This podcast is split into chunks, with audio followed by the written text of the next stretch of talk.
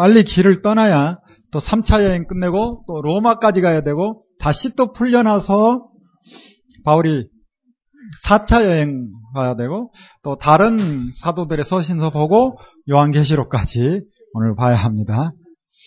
서신서 몇 권을 조금 자세히 들여다보면 음, 다른 서신서를 읽는데 어, 도움이 됩니다. 그래서 어, 지금 우리가 데살로니가전서 그리고 갈라디아서를 좀 자세히 본 겁니다. 이 정도면 이 시간 강의 가운데 그래서 다른 서신서는 큰 틀에서 정리를 하고 중요한 부분만 쏙 뽑아서 보고 나머지는 여러분이 읽어서 충분히 알 수 있게 그렇게 되어져 있으니까 배경 중심으로 정리를 하면서 지나갈 겁니다. 아, 떠나봅시다. 네.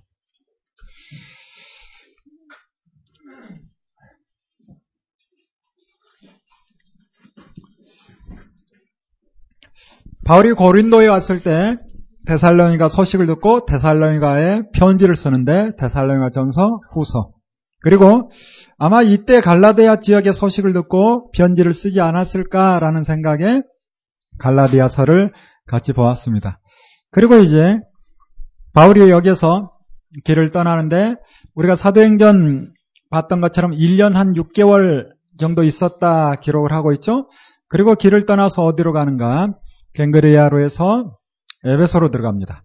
바울이 2차 전도행을 하면서 처음에 아시아로 가야 되겠다라고 마음 먹었었죠. 그 구체적인 도시가 에베소인데 에베소에 오래 머물고 싶었을 거예요. 그런데 어떤 연유인지는 모르겠지만 하나님의 뜻이면 다시 오겠다 하고 금방 에베소를 떠나갑니다. 고린도에서 2차 전쟁 때 갈라디아서를 썼다면 누가 다니면서 잘못된 복음을 전하나 예루살렘으로 빨리 좀 가봐야 되겠다라고 생각했을 가능성도 있겠죠. 그래서 이곳에서 배를 타고 어디로 가는가? 안디옥으로 돌아가는 것이 아니라 에베소로 가, 어, 예루살렘으로 갑니다. 성경은 아주 짧게 기록하고 마는데 우리 사도행전 18장 21절 한번 볼까요? 작별하여 가로되 만일 하나님의 뜻이면 너희에게 돌아오리라 하고 배를 타고 에베소를 떠나 어디에 상륙했다? 가이사라에 상륙을 하는 거예요. 그리고 어디로 갑니까? 교회 안부를 묻고 예루 안디옥으로 다시 돌아갔다라고 하죠. 여기 교회 안부를 물었다라는 것이 예루살렘 교회를 갔다라는 의미예요. 왜 교회 안부를 물었을까? 뭐 여러 이유가 있었겠지만 말씀드린 것처럼 혹시 갈라디아서 그때 썼다면 누가 교회를 어지럽히게 하는가? 어떤 사람들이 도대체 다른 복음을 전하는가? 이런 부분도 생각해 볼 수 있겠죠. 자, 이렇게 해서 2차 전대행이 끝이 납니다. 바로 떠나야죠. 예, 점심 든든히 먹었으니까 머물 시간 없습니다. 바로 또 떠나야 합니다. 23절 보는 것처럼 얼마 있다가 떠나 갈라디아와 하면서 드디어 이제 다시 또 3차 여행이 시작되는데 2차보다는 조금 더 길게 여행을 떠납니다. 한 지역에 조금 오래 머물기도 해요. 에베소 같은 경우는 약 3년 가량 있죠. 그래서 이 3차 전도 여행이 대략 한 5년쯤 여행하지 않나 봅니다.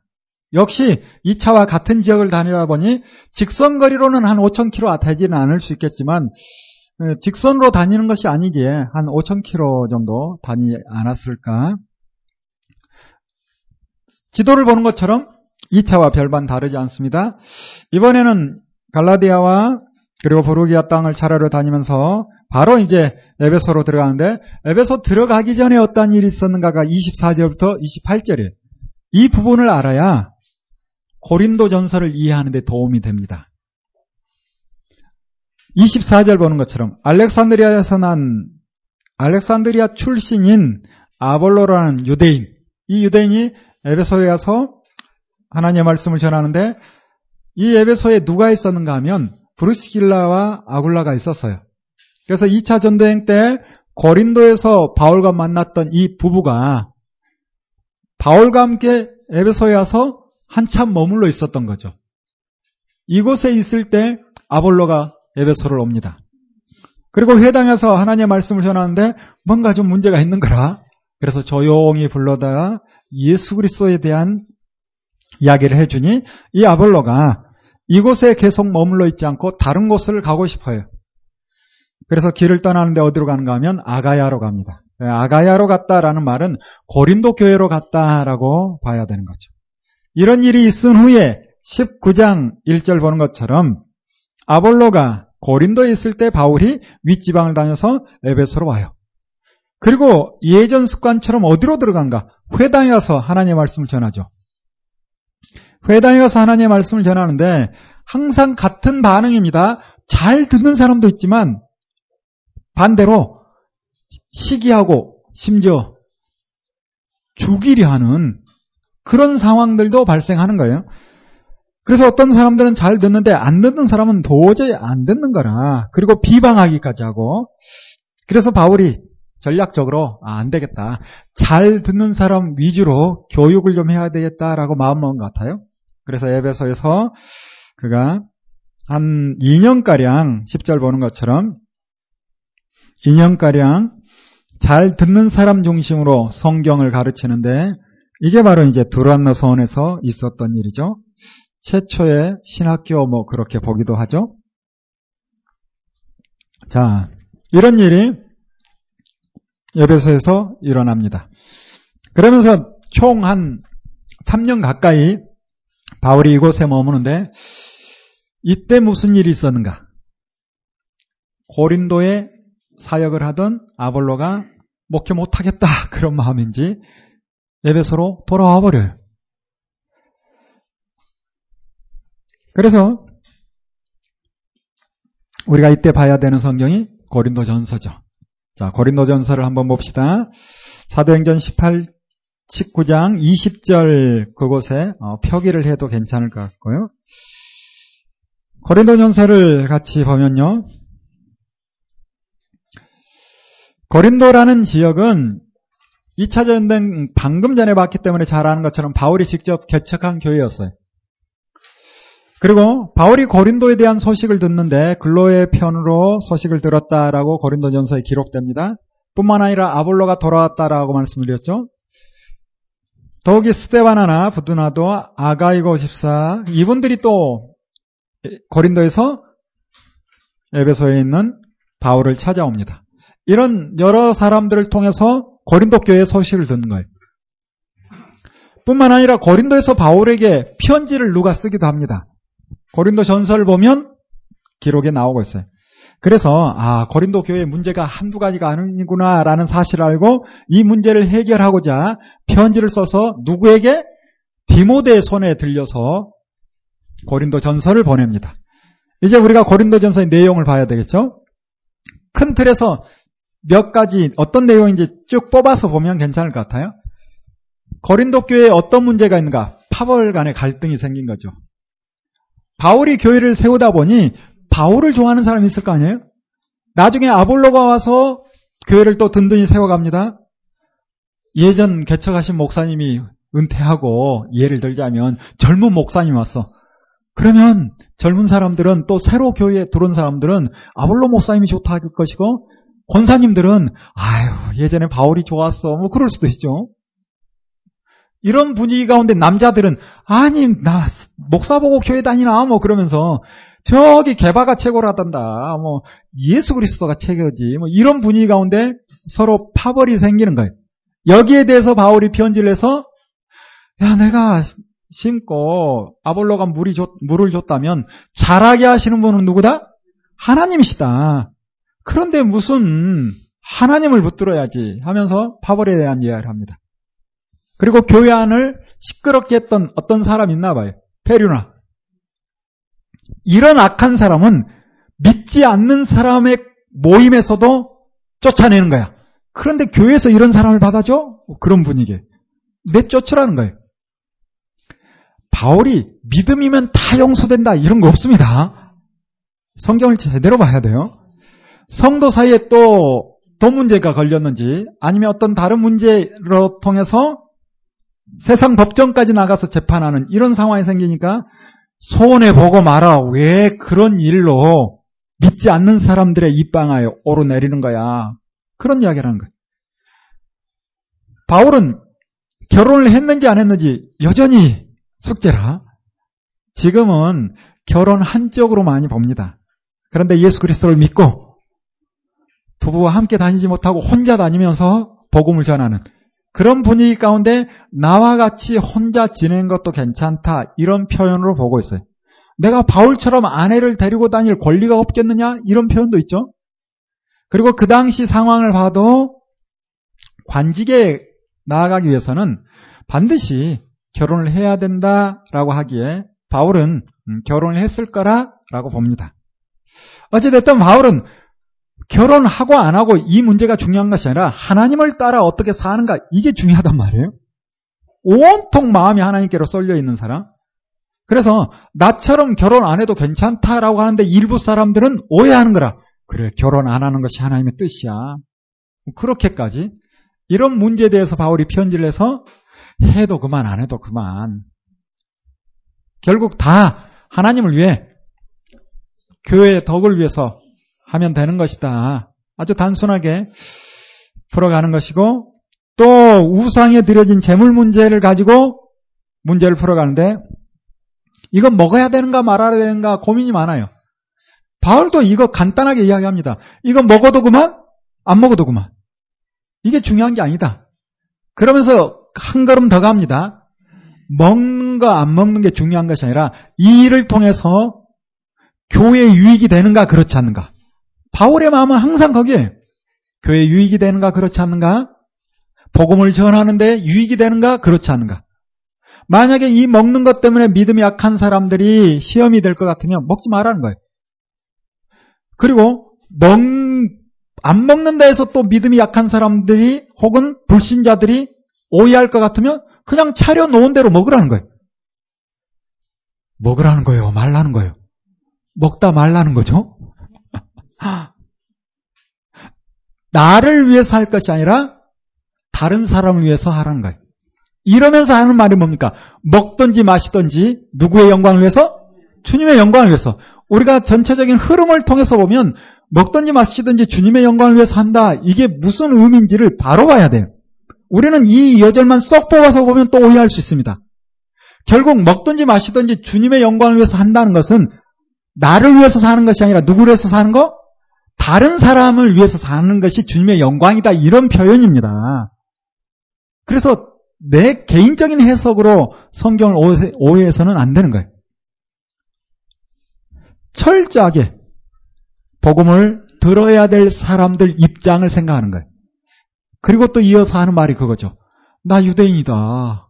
나 할례 받은 사람이다. 그러나 한 영혼이라도 더 하나님께로 인도하기 위해서 무할례자들 앞에서는 무할례자처럼 할례 받은 사람 앞에서는 할례 받은 사람처럼 내가 율법을 따르고 그 말씀대로 사는데 율법이 없는 사람들 앞에서는 이게 또 거침이 되면 안 되니까 그 사람들처럼 이렇게 한다는 거예요.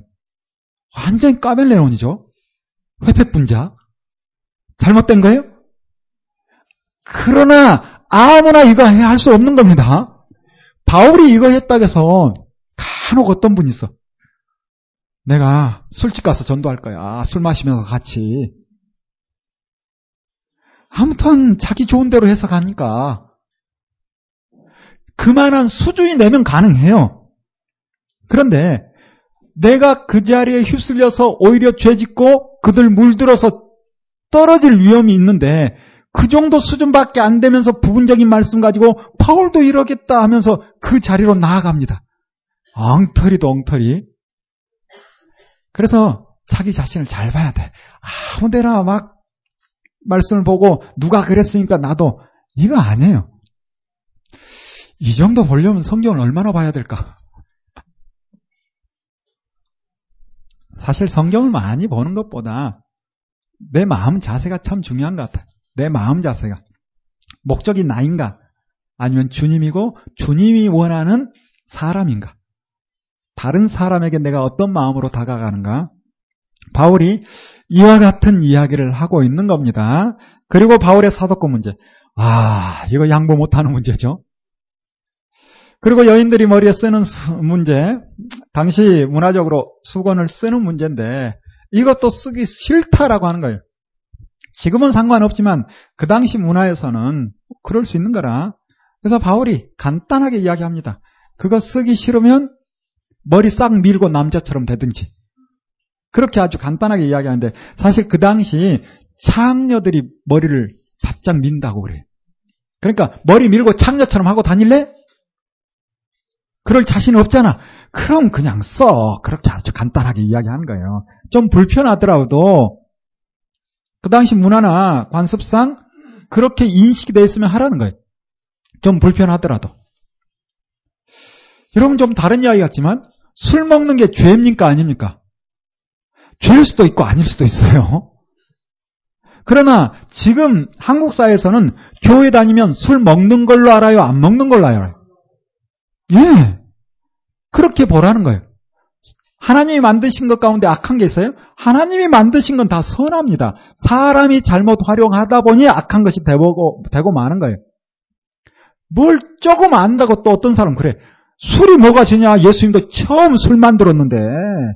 예수님이 처음 이적을 행한 것이 가나 혼인잔치, 포도주. 그런데 술이 뭐가 죄냐? 아휴, 참.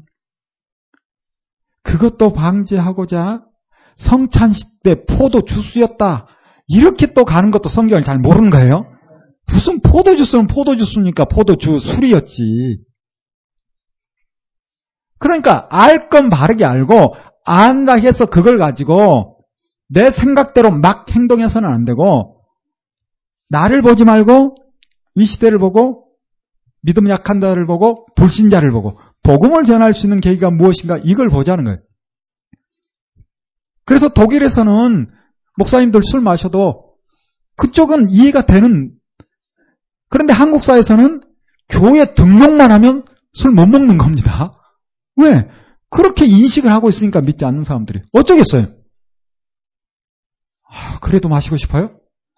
그러면 1년에 한 두 번은 마시잖아. 성찬식 때. 그래서 그 당시 문화를 바울이 이야기하는 거예요. 그냥 불편해도 써라.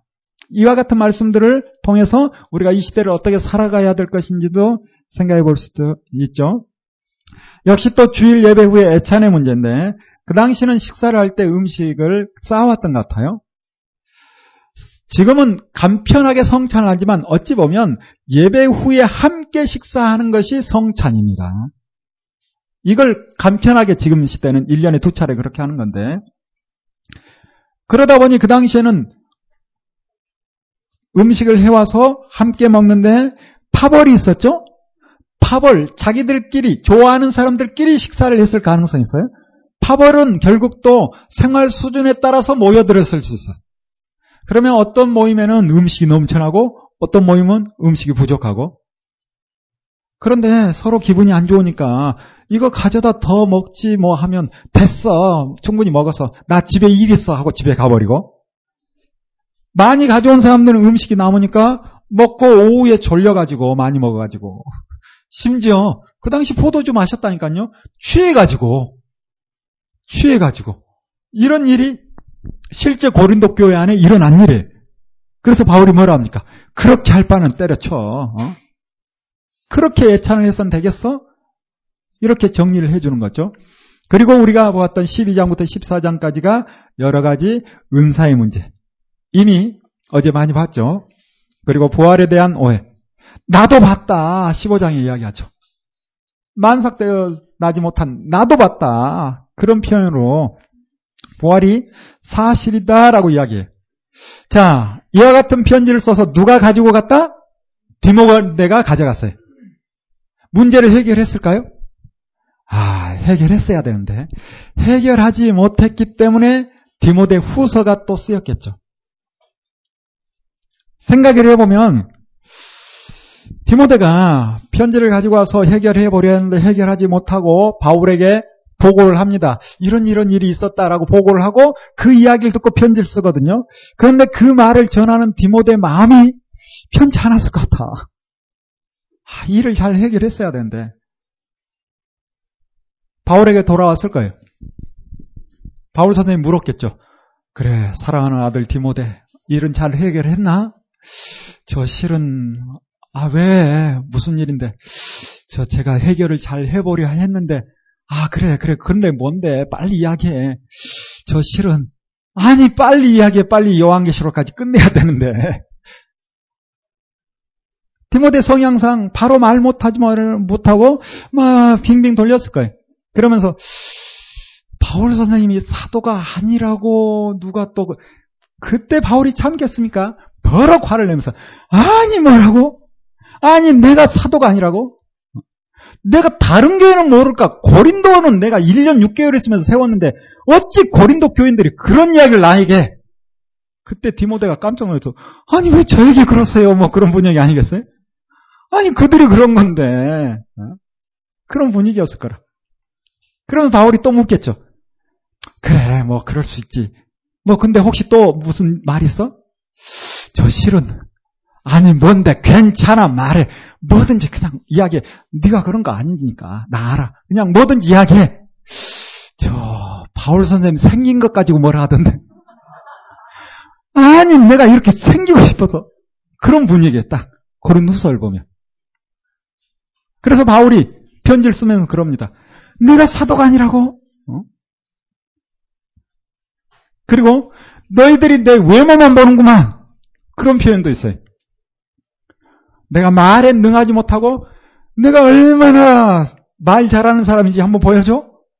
내가 담력이 없다고 교회가 세워진 지 얼마 안 되기 때문에 내가 될 수 있으면 부드러운 말만 했지. 내가 얼마나 무서운 이야기, 힘 있는 이야기 한번 보여줘? 내 기분, 내 마음 이대로 가면 다 죽었어. 그런 표현들이 고린도 후서에 나오고 있어요. 정말 그런가? 확인을 해볼까요? 확인을 해봅시다. 그런데 고린도후서 앞부분에 몰려 있지 않고 고린도후서 10장부터 좀 몰려 있습니다. 그래서 고린도 성도들의 반응을 따라 쓴 10장 부분을 보면 자 고린도 후서 10장 1절을 한번 볼까요?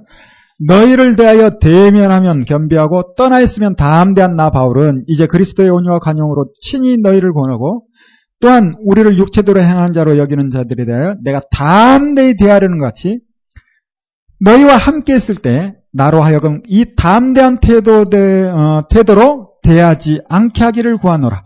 그냥 쭉 문어체로 글을 써서 이게 뭔 말인가 하는데 쉽게 말하면 내가 지금 화가 이만큼 나 있는데 화난 이대로 안 만났으면 좋겠다. 이런 뜻이에요.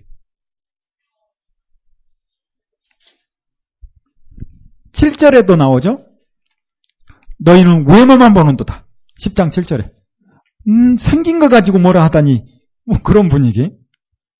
10절에도 저희 말이 편지는 힘이 있는데 몸으로 대할 때 막상 와서 볼 때는 별말도 못하면서 뭐 이렇게 많은 사람도 있다는 거예요.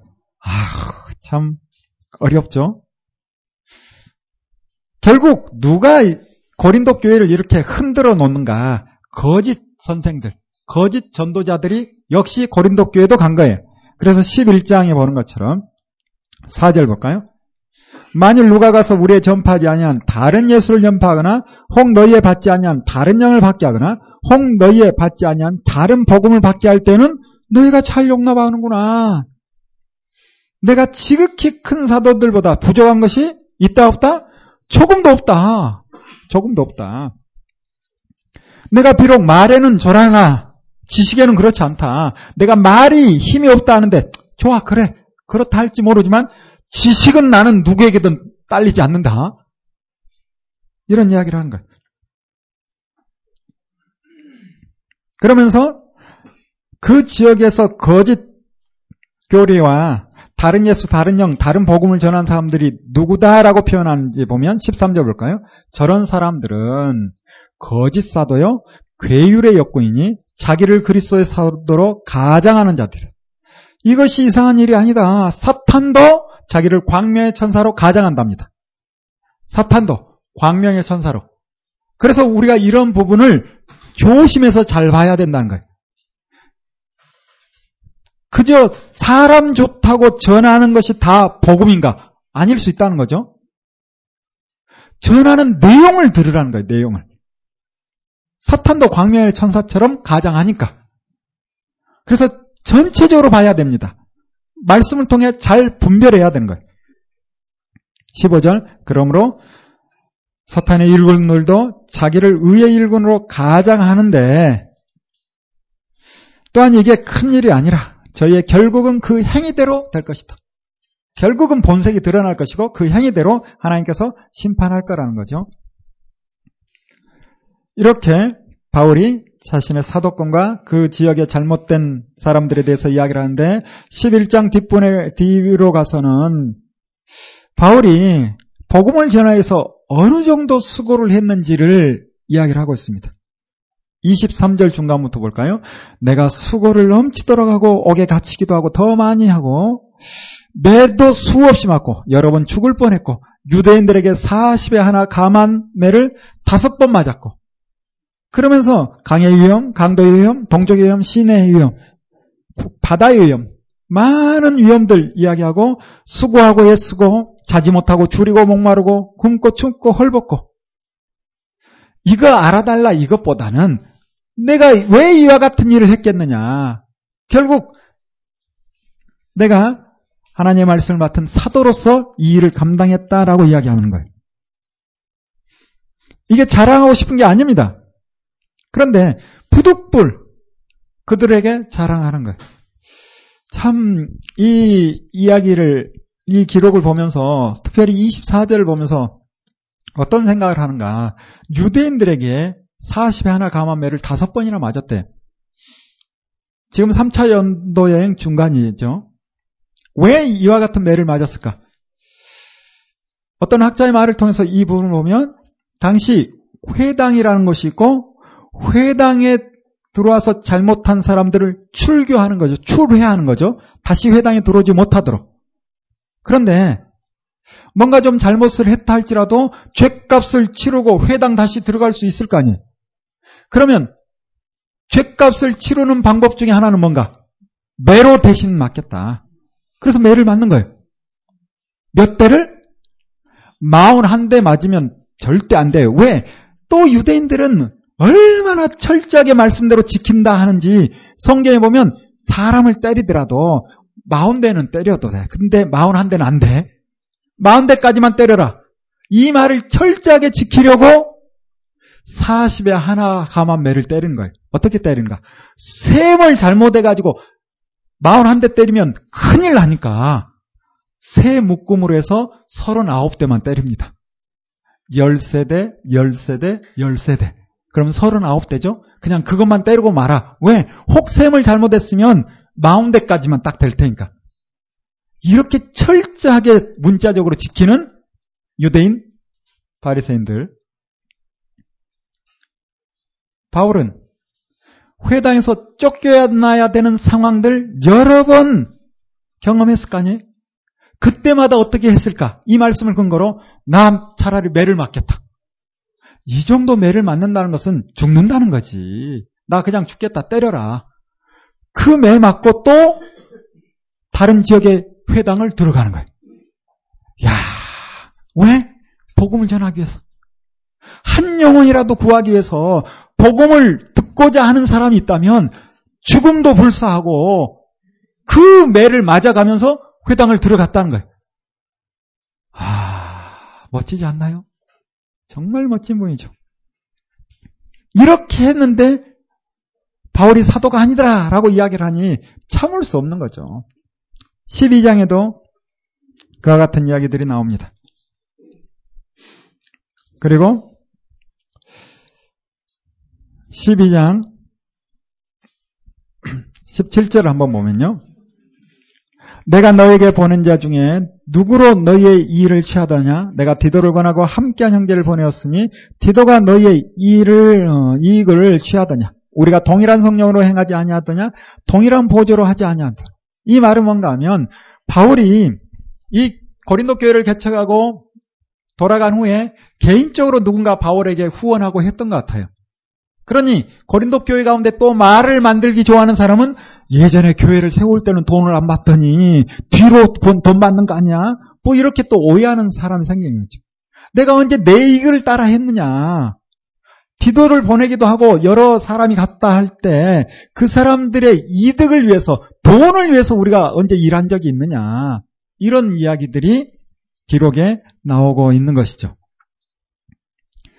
자, 이렇게 바울이 고린도 후서를 쓰는데 왜 10장부터 13장을 먼저 받는가 하면 여러분 고린도 후서를 읽어보면 참 어렵습니다. 왜냐하면 1장부터 9장까지는 굉장히 부드럽게 나오고 있어요. 물론 3장쯤 가서 그리스도의 편지를 하면서 사도권에 대해서 이야기는 하고 있지만 결국 7장 가서 부드러워지면서 8장, 9장에 가서는 부탁을 해요. 어떤 부탁을 하는가? 내가 곧 갈 테니 성교 헌금 좀 모아놔라. 연보, 연보. 예루살렘 교회를 돕기 위한. 예루살렘 교회가 어렵기 때문에 예루살렘 교회를 위한 연보를 좀 해라. 내가 있는 이 위쪽, 마게도냐 지역, 빌립보나 데살로니가, 베레아, 이 지역 교회는 헌금 많이 했더라 하면서 은근히 헌금 경쟁가, 경쟁, 경쟁까지 붙여요.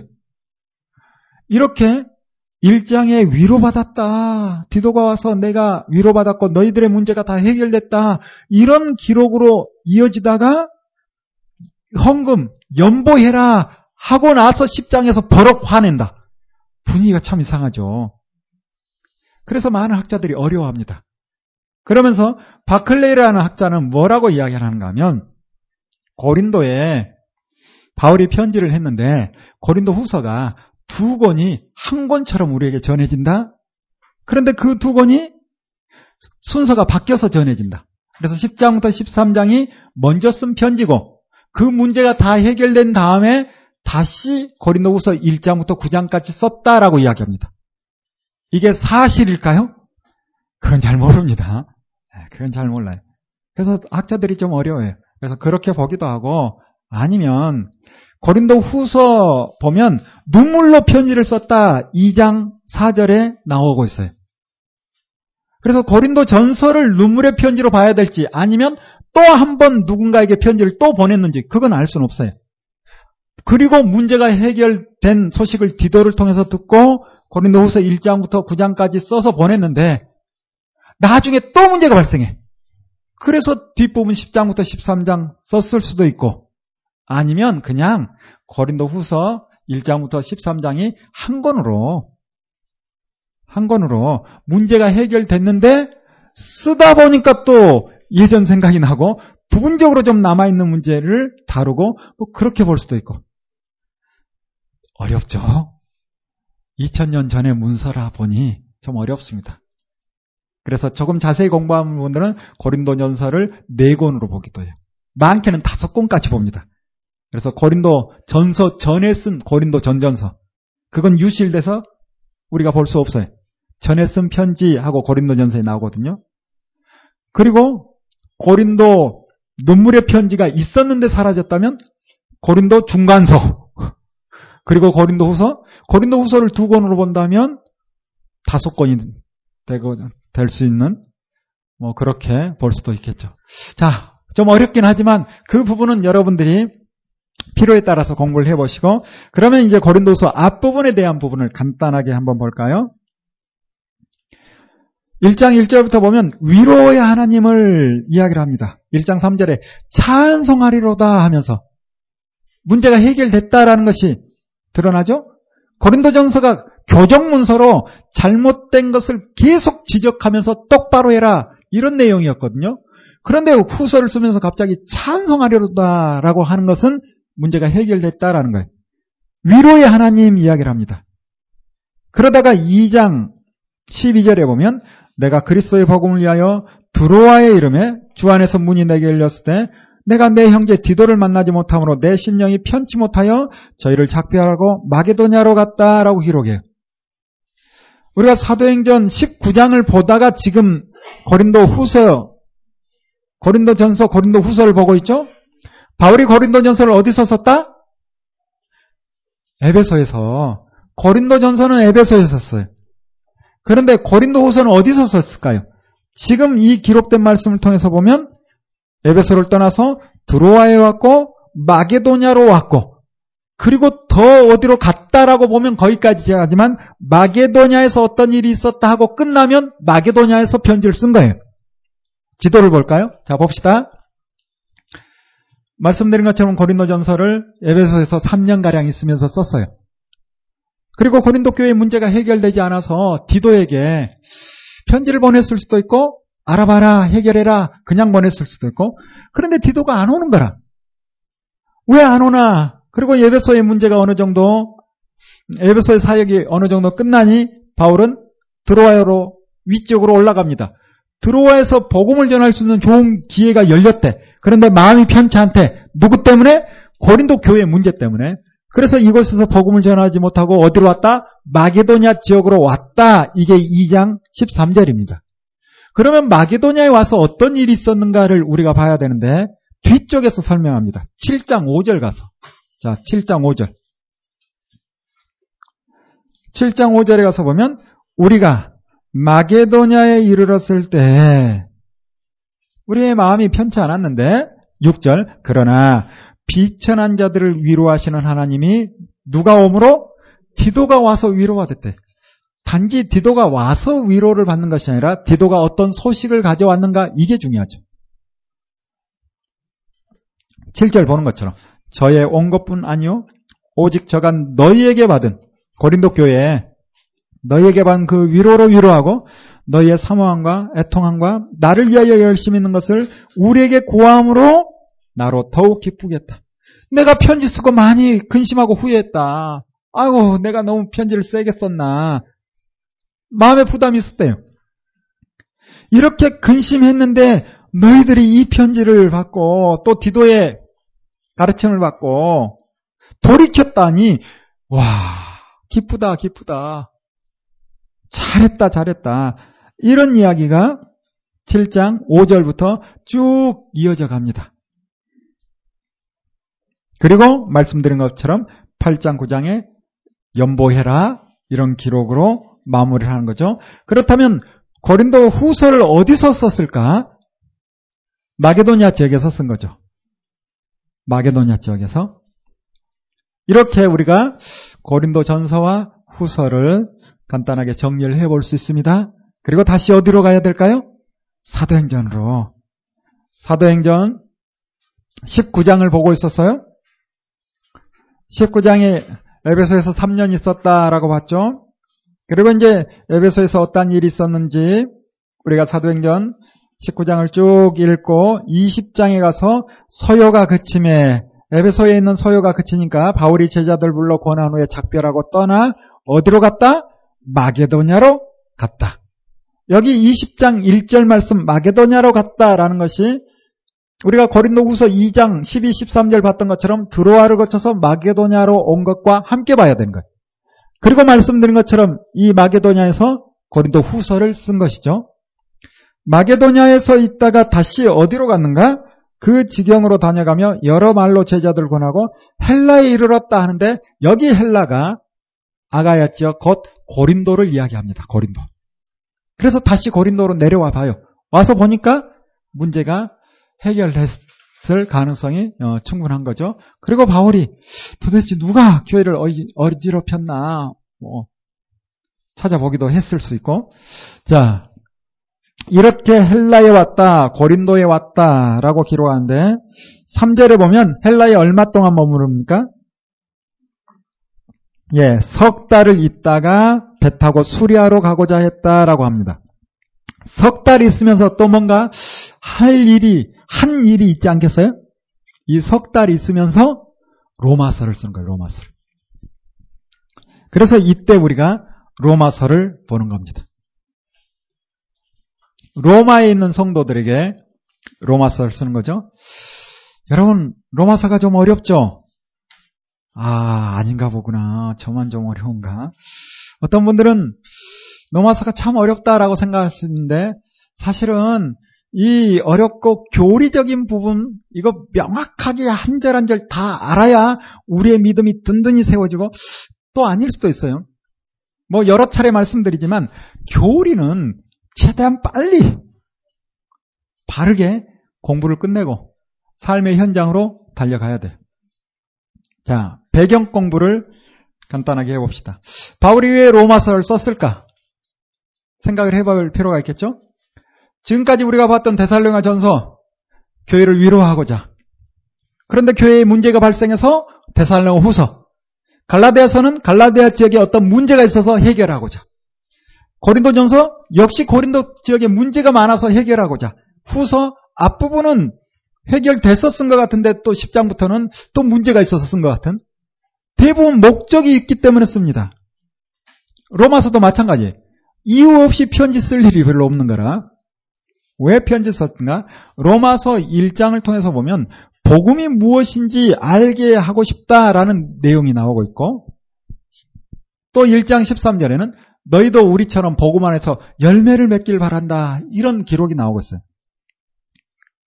이런 로마서의 내용을 통해서 정리를 몇 가지를 하는 거죠. 아, 바울이 로마에 가서 복음을 전하고 싶은데 로마라도 보아야 하리라 하면서 복음을 전하고 싶은데 갈지 안 갈지 상담할 수 없는 거야. 그래서 미리 복음이 무엇인지 편지를 써놓고 그리고 기회가 되면 가서 복음을 전하고 싶은 그런 마음 그렇게도 볼 수가 있죠. 최근에는 또 이렇게 보는 학자들이 좀 있습니다. 우리가 사도행전 18장 볼 때 글라우디오 때 유대인들을 추방해 버렸죠. 유대인을 추방할 때 유대인 기독교인들도 추방당했을 거예요. 아마 브리스길라와 아굴라가 로마에 있을 때 이미 예수님을 알았을 가능성이 충분합니다. 바울이 로마 가기 전에 이미 로마에는 그리스도인이 있습니다. 언제 그들에게 누가 복음을 전했을까? 어렵긴 하지만 우리가 생각을 해볼 수 있는 게 뭔가 하면 오순절에 로마에 있는 사람들도 왔을 수 있죠. 이때 베드로를 통해서 다른 사도들을 통해서 복음을 받아들인 사람들이 자기가 살고 있는 지역으로 돌아가서 신앙생활을 하는 사람들이 있어요. 꼭 바울이 다니면서 모든 교회를 다 세웠다. 그럴 수는 없죠. 이미 믿음의 사람들이 있었을 가능성이 있습니다. 그렇다면 이 로마에도 믿음의 사람들이 있었고 교회가 믿음의 공동체가 있었을 가능성이 있는데 처음에는 유대인이 유대인이 힘있게 교회 공동체 주축으로서 일을 했을 가능성이 있겠죠. 그리고 헬라인들에게도 복음을 전해서 함께 할 수 있는. 그런데 유대인들을 다 추방을 해버렸단 말이에요. 유대인들이 추방당하면 이제 헬라인들이 새로 믿는 새로운 교인들이 지도자로서 일을 합니다. 그렇게 글라우디오 때 했는데 글라우디오가 죽고 네로가 통치할 때 다시 예전 신자들이 돌아온 거예요. 그러면 자기들이 낄 자리가 있을까요? 좀 애매할 수 있습니다. 보이지 않게 서로 갈등이 있을 수도 있을 거라. 이런 문제 때문에도 로마서를 썼다라고 보는데 읽어보면 아 그럴 수도 있겠다라는 생각도 해볼 수 있어요. 너무 어렵게 가나요? 이 정도는 여러분 다 뭐 이해하고 알 테니까. 자, 이제 내용이 중요하죠, 내용이. 로마서는 큰 틀에서 복음이 무엇인지를 이야기해요. 1장부터 11장까지. 그리고 12장부터 16장까지 그렇다면 복음 안에서 어떻게 살아야 될 것인가를 이야기합니다. 여러분, 복음이 무엇인가? 바울은 아주 쉽게 이야기합니다. 예수 그리스도를 믿음으로 말미암아 사는 것이고 의롭게 되는 것이다. 그래서 복음은 곧 예수 그리스도를 믿는 것이다. 이게 복음이에요. 단순하죠? 그러면서 이제 예수 그리스도를 믿는 것이 왜 중요한지를 풀어나가는 거예요. 1장 18절 볼까요? 모든 사람은 하나님의 진노 아래 하나님의 진노 아래 놓였다라고 이야기합니다. 도덕적인 죄로 또 종교 어, 종교적인 죄로 모든 사람은 다 죄 아래 있다. 남을 판단하는 사람도 마찬가지고 심지어 2장 17절에 가서 유, 대인이라 칭하는 너희들도 결국은 하나님 앞에 죄인이다라고 이야기해. 3장에 가서도 같은 이야기죠. 유대인의 나음이 무엇이뇨? 할례 유익이 무엇이냐? 그러면서 3장 9절에 가서는 그러면 어떠하뇨? 우리는 나오뇨? 결코 아니라 유대인이나 헬라인이나 다 죄 아래 있다고 우리가 이미 선언하였느니라. 모든 사람이 다 죄 아래 있다라고 선언합니다. 여기서 끝나버리면 안 되죠. 그래서 이제 3장 23절에 모든 사람이 죄를 범하였으며 하나님의 영광에 이르지 못하더니 24절 그리스도 예수 안에 있는 구속으로 말미암아 하나님의 은혜로 값없이 의롭다 하심을 얻은 자 되었다. 누구로 말미암아? 예수 그리스도로 말미암아 값없이 의롭다 인정을 받는 거예요. 그래서 하나님께서 예수 그리스도를 화목 제물로 우리에게 주신 거죠. 그래서 자랑할 게 어디 있느냐? 믿음의 행위로 우리가 은혜를 의롭다 하심을 얻은 것도 아니다. 오직 믿음으로 의롭다 하심을 얻는다. 그러므로 자랑할 게 없다라는 거예요. 그러면서 우리가 31절을 또 눈여겨봐야 되는데요. 그런즉 우리가 믿음으로 말미암아 율법을 폐하느냐? 그럴 수 없느니라. 도리어 율법을 어떻게 한다? 굳게 세운다. 로마서에 보면 믿음만 이야기하는 것처럼 오해할 수 있죠 또. 바울은 그렇지 않습니다. 로마서를 쓰면서 믿음이 율법을 폐하는 것이 아니라 믿음이 오히려 율법을 어떻게 한다? 굳게 세운답니다. 그래서 우리가 율법, 구약의 율법을 좀 나눠서 보는 거예요. 어떤 것은 지금은 안 해도 되는 것이고 어떤 건 지금도 해야 되는 것이고 아주 단순하고 쉽게 모형으로 하던 것은 제사나 할례나 이와 같은 것은 안 해도 되지만 실제 도덕법은 지켜야 되는 이렇게 볼 수 있는 부분이 바로 31절 말씀이죠. 이렇게 믿음에 대한 이야기를 하는데 사장에 가서 다시 아브라함에 대한 믿음을 합니다. 그리고 5장에 가서 그렇다면 그리스도 안에서 우리가 어떻게 해야 될 것인가 이야기를 하고 6장에 가서는 그리스도와 세례를 받는 그리스도의 세례를 받는 사람은 그리스도와 연합된 것이다 라고 이야기를 하면서 믿음이 있는 자는 더 이상 죄에 끌려다니지 않고 죄 아래 놓이지 않는다라고 이야기합니다. 자, 이제 숙제가 이거예요. 여러분, 다 믿음이 있죠? 여러분 다 믿음이 있잖아요. 그래서 이 자리에 앉아 있는 거 아니에요? 그런데 죄가 여러분을 주관합니까? 못합니까? 성경은 주관치 못한다는데 이게 좀 애매한 거예요. 이게 참 힘든 겁니다. 이게 참 힘든 거예요. 우리가 로마서를 보면서 아, 좀 쉽게 볼 수 있지만 또 한 절 한 절 보면 좀 어렵게 느끼는 게 이 부분인데 저도 사실 좀 어려운 부분인데 예전에 오카르 목사님이 이 부분을 가지고 설교하는데 제 마음이 얼마나 크게 다가오는지 죄를 단수로 표현하기도 하고 복수로 표현하기도 합니다. 실제 6장에 가서 보면 죄가 주관치 못한다 할 때는 단수의 죄고 그러나 또 죄 지으면 어떡하느냐라고 할 때는 복수로 해요. 그러면서 어떤 이야기를 하는가? 자, 정리해 봅시다. 여러분 생각을 하면서 따라오면 아, 그렇구나라는 것을 알게 될 거예요.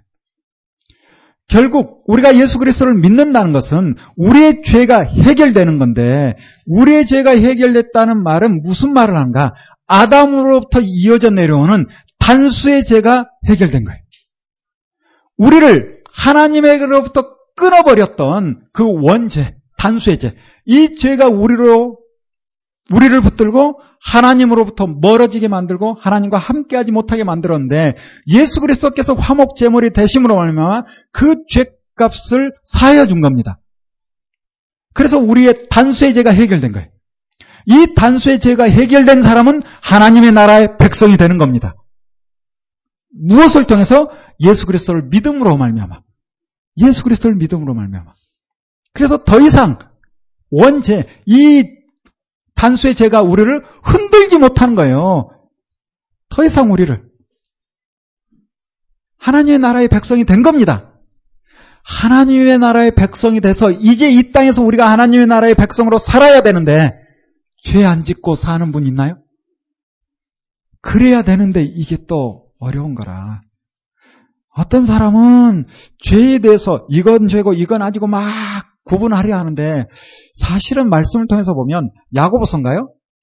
선을 행할 줄 알고도 행치 않느냐 하면 뭐다? 하하, 그렇죠.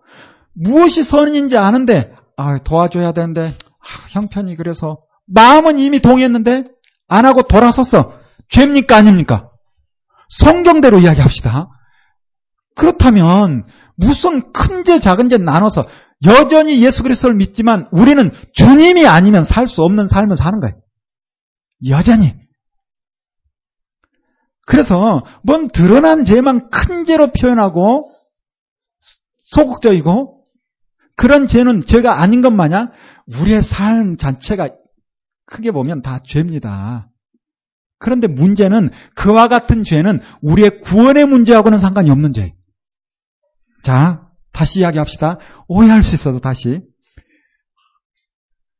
원죄, 단수의 죄. 그 죄는 예수 그리스도로 말미암아 끊어진 거예요. 그렇다면 그 후에 우리의 삶 가운데 있는 죄들, 이건 죄의 찢기, 죄들, 복수의 죄. 이것이 우리의 구원의 문제와 상관 있는 건 아닙니다. 그렇다고 마음대로 살아라 이 말이 아니에요. 정리를 하자는 거예요. 이건 구원의 문제와 상관 있는 것이 아니라 무엇과 성화의 문제입니다. 성화. 그래서 끊임없이 죄들을 몰아내면서 성화의 길을 걸어가야 되는 거예요. 그래서 죄를 볼 때 단수의 죄와 복수의 죄로 나눠서 볼 필요가 있다는 거예요. 한 걸음 더 또 하나 생각해 봅시다. 회개라는 것도 어찌 보면 둘로 나눠서 보는 것이 이해하는 데 도움이 돼요. 하나는 일생일대 한 번 하나님 앞에 회개하는 회심. 이렇게 봐도 되죠. 내가 내 생각대로 내 힘으로 내가 나의 삶의 주인이다라는 생각으로 살아가던 사람이 예수 그리스도를 만남으로 아 내가 나의 삶의 주인이 아니고 하나님께서 나의 삶의 주인이요? 하나님께서 나를 만드셨구나. 이와 같은 회심의 현장. 그래서 이제는 내가 나를 위해서 사는 것이 아니라 나를 위해서 죽으신 누구를 위해서 예수 그리스도를 살아야 되는구나라는 것을 알고 그렇게 나아가는 사람. 이게 회개한 자요, 회심한 자예요. 회심, 회심. 이 회심한 자는 구원의 문제를 끊을 수가 없습니다. 회심했지만 여전히 실수할 때 있죠? 실수하면 어떻게 합니까? 회개해야 돼요. 이 회개는 죄의 고백입니다. 죄의 고백. 그래서 회개도 회심과 죄의 고백으로 보면 조금 쉽게 접근이 가능합니다. 그래서 회심은 구원의 문제요. 죄의 고백은 성화의 문제예요. 자, 어떤 사람은 회심하지 않는 상태에서 그냥 교회만 왔다 갔다 하면서 죄 고백만 하는 사람이 있어요. 이 사람들이 구원에 이르렀을까? 그건 고민이에요, 사실은. 왜? 불교인들도 죄의 고백은 하거든요. 아유, 사람답게 살아야 되는데. 그렇잖아요. 믿지 않는 사람들도, 아유, 내가 이러면 안 되는데, 그 정도는 하거든요. 그래서 죄의 고백, 회개, 일반인도 할 수 있습니다. 법정 가서, 아유, 잘못했어요. 가명을 위해서 하든지 할 수 있어요. 그게 과연 구원의 길인가? 그건 잘 모르겠어요. 교회 안에도 그럴 수 있어요. 하나님이 내 삶의 주인이 되지 않고 그냥 습관적으로 조금 하는 것 가지고 뭔가 좀 실수하면 죄의 고백만 하는. 그래서 말씀드립니다. 죄의 고백이 아니라 회심. 완전한 회개. 이렇게 나누어서 보면 조금은 쉽지 않을까. 바울이 로마서를 쓰면서 이 사실을 깨달은 것 같아요. 여전히 회개한, 회심한 자신의 모습, 더 이상 나를 죄가 주장하지 못하고 죄 아래 끌어갈 수 없는데 어느 날 보니까 내 모습을 보니 어, 또 죄 지은 거라. 아, 세상에 이럴 수 있나. 나는 분명히 하나님을 위해서 살고 싶고 하나님을 위해서 한 걸음 한 걸음 나아가는데 어느 날 보니까 또 버럭 화를 냈네. 또 누구랑 다퉜네. 내 생각대로 혈기가 나오고 그런 바울이 자기 자신을 본 것 같아요. 그래서 아 공고한 사람이구나. 아이고 이 사망의 몸에서 누가 나를 이끌어내나 하면서 깨달은 거예요. 아 성령의 법과 사망의 법을 내가 깨달았다. 이와 같은 문제는 결국 찢긴 것이고 결국 예수 그리스도께서 나를 위해서 죽으시고 내가 회심한 사실을 알면 누구도 나를 하나님의 사랑에서 끊을 수 없다라고 고백하는 거예요. 8장에 가서. 내가 깨달았다. 그리스도 안에 이제 그리스도 예수 안에 있는 자는 결코 정잠이 없다. 내가 뭘 좀 모를 때는 사망의 몸에서 누가 구원할까라고 고백했는데 그리스도 안에 있는 자는 결코 정죄함이 없다. 이는 그 이유는 그리스도 예수 안에 있는 생명의 성령의 법이 죄와 사망의 법에서 너를 해방하였습니다. 아멘. 이 사실을 우리가 붙들어야 돼. 이 사실을 또 가르쳐야 돼요. 그래서 구원의 문제가 흔들리지 않도록 해야 됩니다. 주님의 사랑을 제대로 알고 구원의 사실이 흔들리지 않으면 더 힘있게 살아갈 수 있는 거예요. 어렴풋 모호하게 알면 더 힘들어합니다. 그리고 조금 실수하고 잘못한 것 가지고 아휴, 내가 구원받았나 이런 문제로 아주 사소한 문제로 흔들린 거예요. 바울은 심지어 뭐라 하는가? 예수 그리스도 안에 있는 자는 누구도 그 구원의 문제를 흔들 수 없다 하는데 38절 볼까요? 8장 내가 확신하노니 사망이나 생명이나 천사들이나 권세자들이나 현재일 장래일 능력 높음 깊음 다른 아무 피조물이라도 우리를 우리 주 그리스도 예수 안에 있는 하나님의 사랑에서 끊을 수 없다라고 고백합니다. 여러분의 구원의 문제 끊을 수 없는 겁니다. 내가 회심하여 예수 그리스도를 나의 주인으로 모셨다면 우리의 구원의 문제는 누구도 흔들 수 없는 거예요. 심지어 나도 내 자신을. 저는 그렇게 믿습니다. 회심한 자는. 자, 그렇다면 이제 이와 같이 주님의 은혜를 누린 사람이 어떤 삶을 살아야 될까? 바울이 이야기를 하는 거예요. 12장에. 그러므로 형제들아 내가 하나님의 모든 자비하심으로 너희를 권하는데 너희 몸을 하나님이 기뻐하시는 거룩한 산제사로 드리라. 회심한 사람은 삶의 현장이 바뀌는 거예요. 주님의 은혜를 알았으니 어찌 내 생각대로 살려 할 겁니까? 그렇지 않는 거죠. 그래서 자신의 삶을 하나님 기뻐하시는 거룩한 산 제사로 드리는 거예요. 그것이 바로 또 영적 예배입니다. 영적 예배. 그렇다면 산 제사, 영적 예배, 예배가 과연 무엇인가? 2절 말씀까지 봐야 되겠죠. 너희는 이 세대를 본받지 말고 오직 마음을 새롭게 함으로 변화를 받아 하나님의 선하시고 기뻐하시고 온전하신 뜻이 무엇인지 분별하도록 하라. 결국 영적 예배는 뭘까? 이 세대를 따라 사는 것이 아니라 하나님의 말씀을 따라 살아가는 것이 영적인 예배죠. 살아있는 제사죠.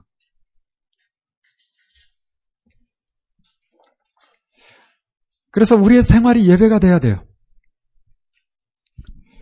한 교회 개척 예배 갔는데 멋지게 설교하시더라고요.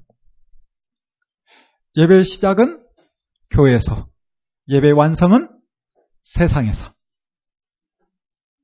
세상에서 예배를 완성해야 된다. 그렇지 않나요? 여러분, 천주교인들은 우리보다 기도를 많이 하는 것 같아요. 왜냐하면 그들의 구호가 뭔지 압니까? 노동이 기도래요. 그래서 직장 생활 하는 걸 기도로 봐요. 아유, 그러니 우리가 3시간, 4시간 기도해도 못 따라가죠? 왜?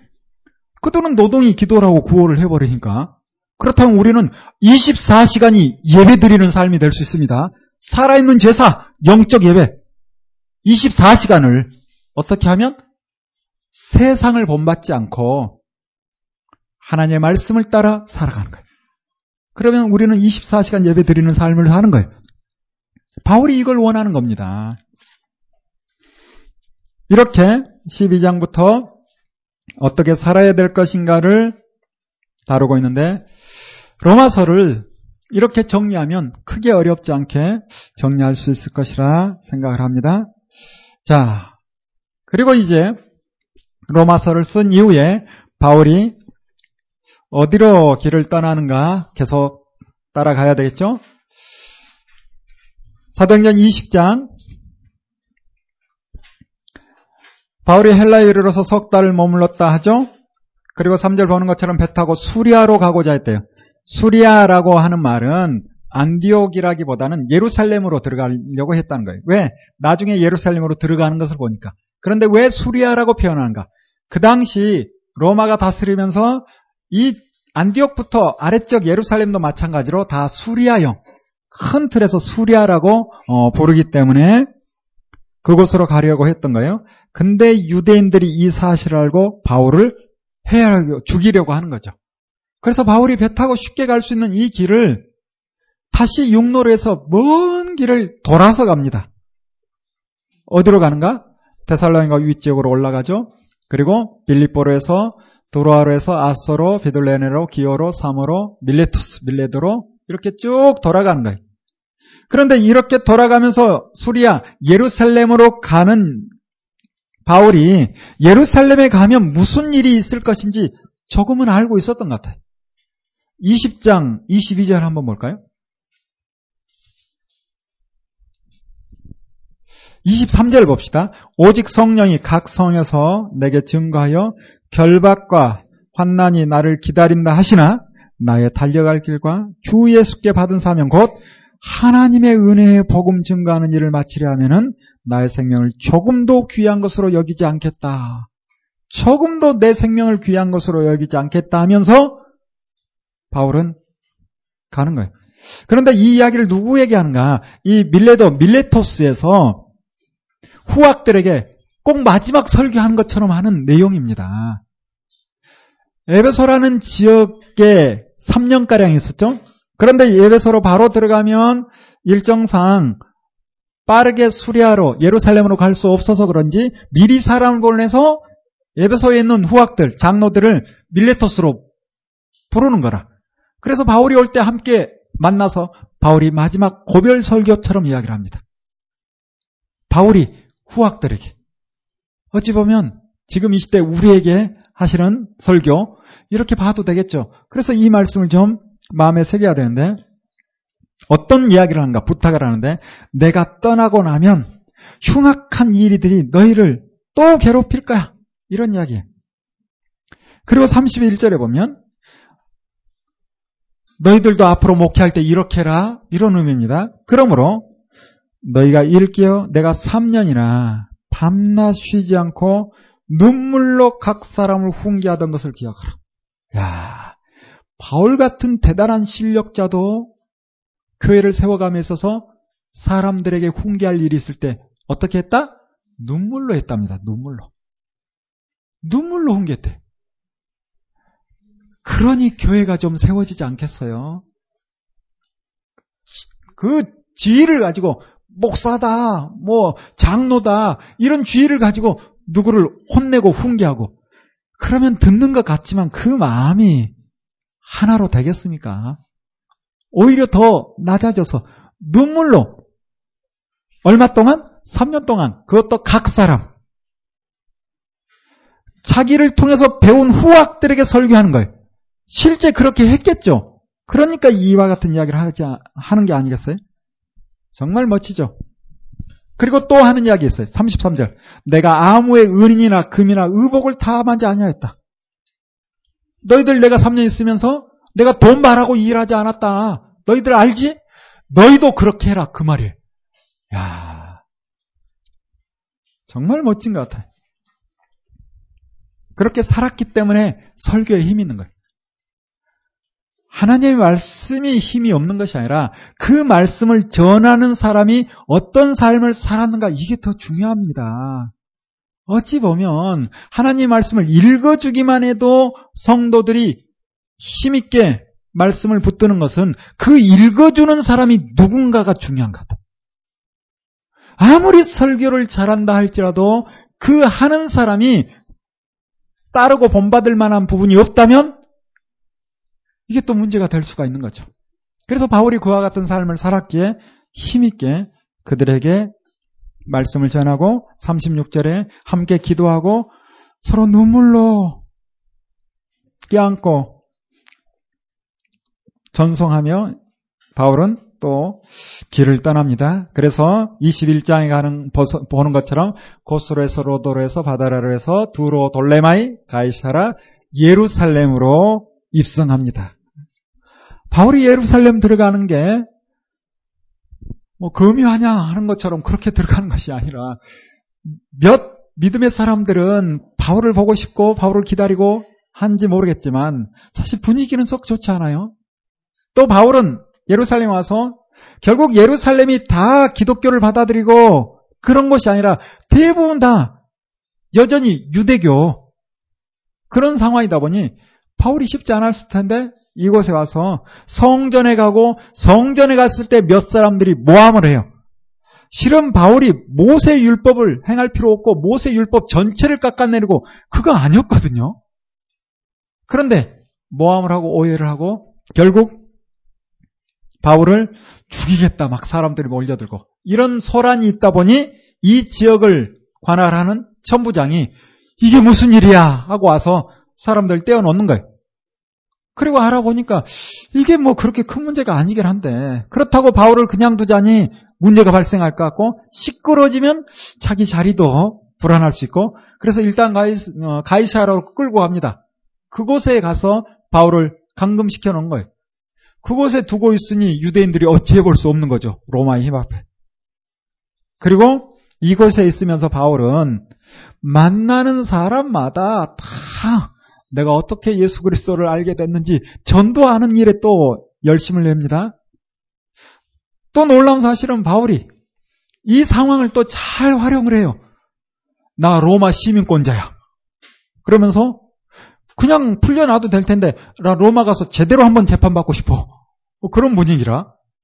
바울이 로마를 가고 싶어 했어요.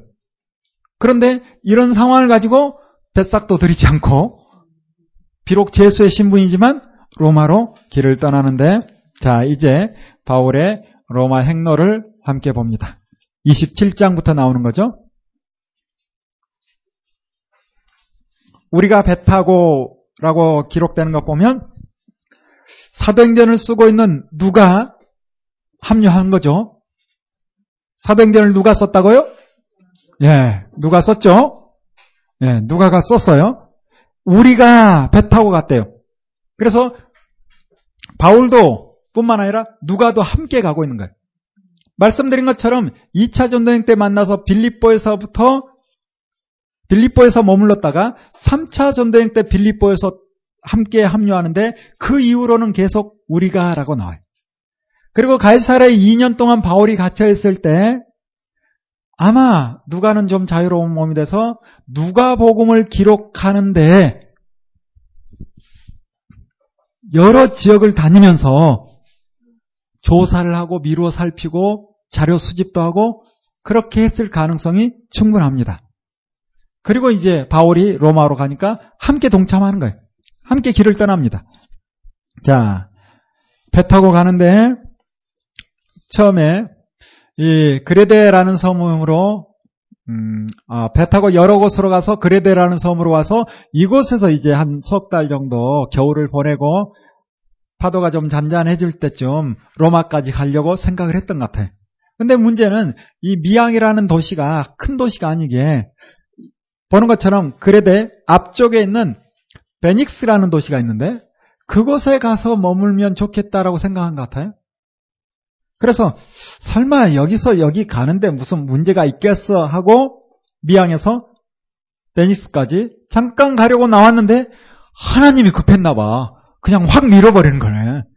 유라굴로라는 광풍을 통해서 베닉스로 못 가고 이 지중해를 떠돌게 되는 겁니다.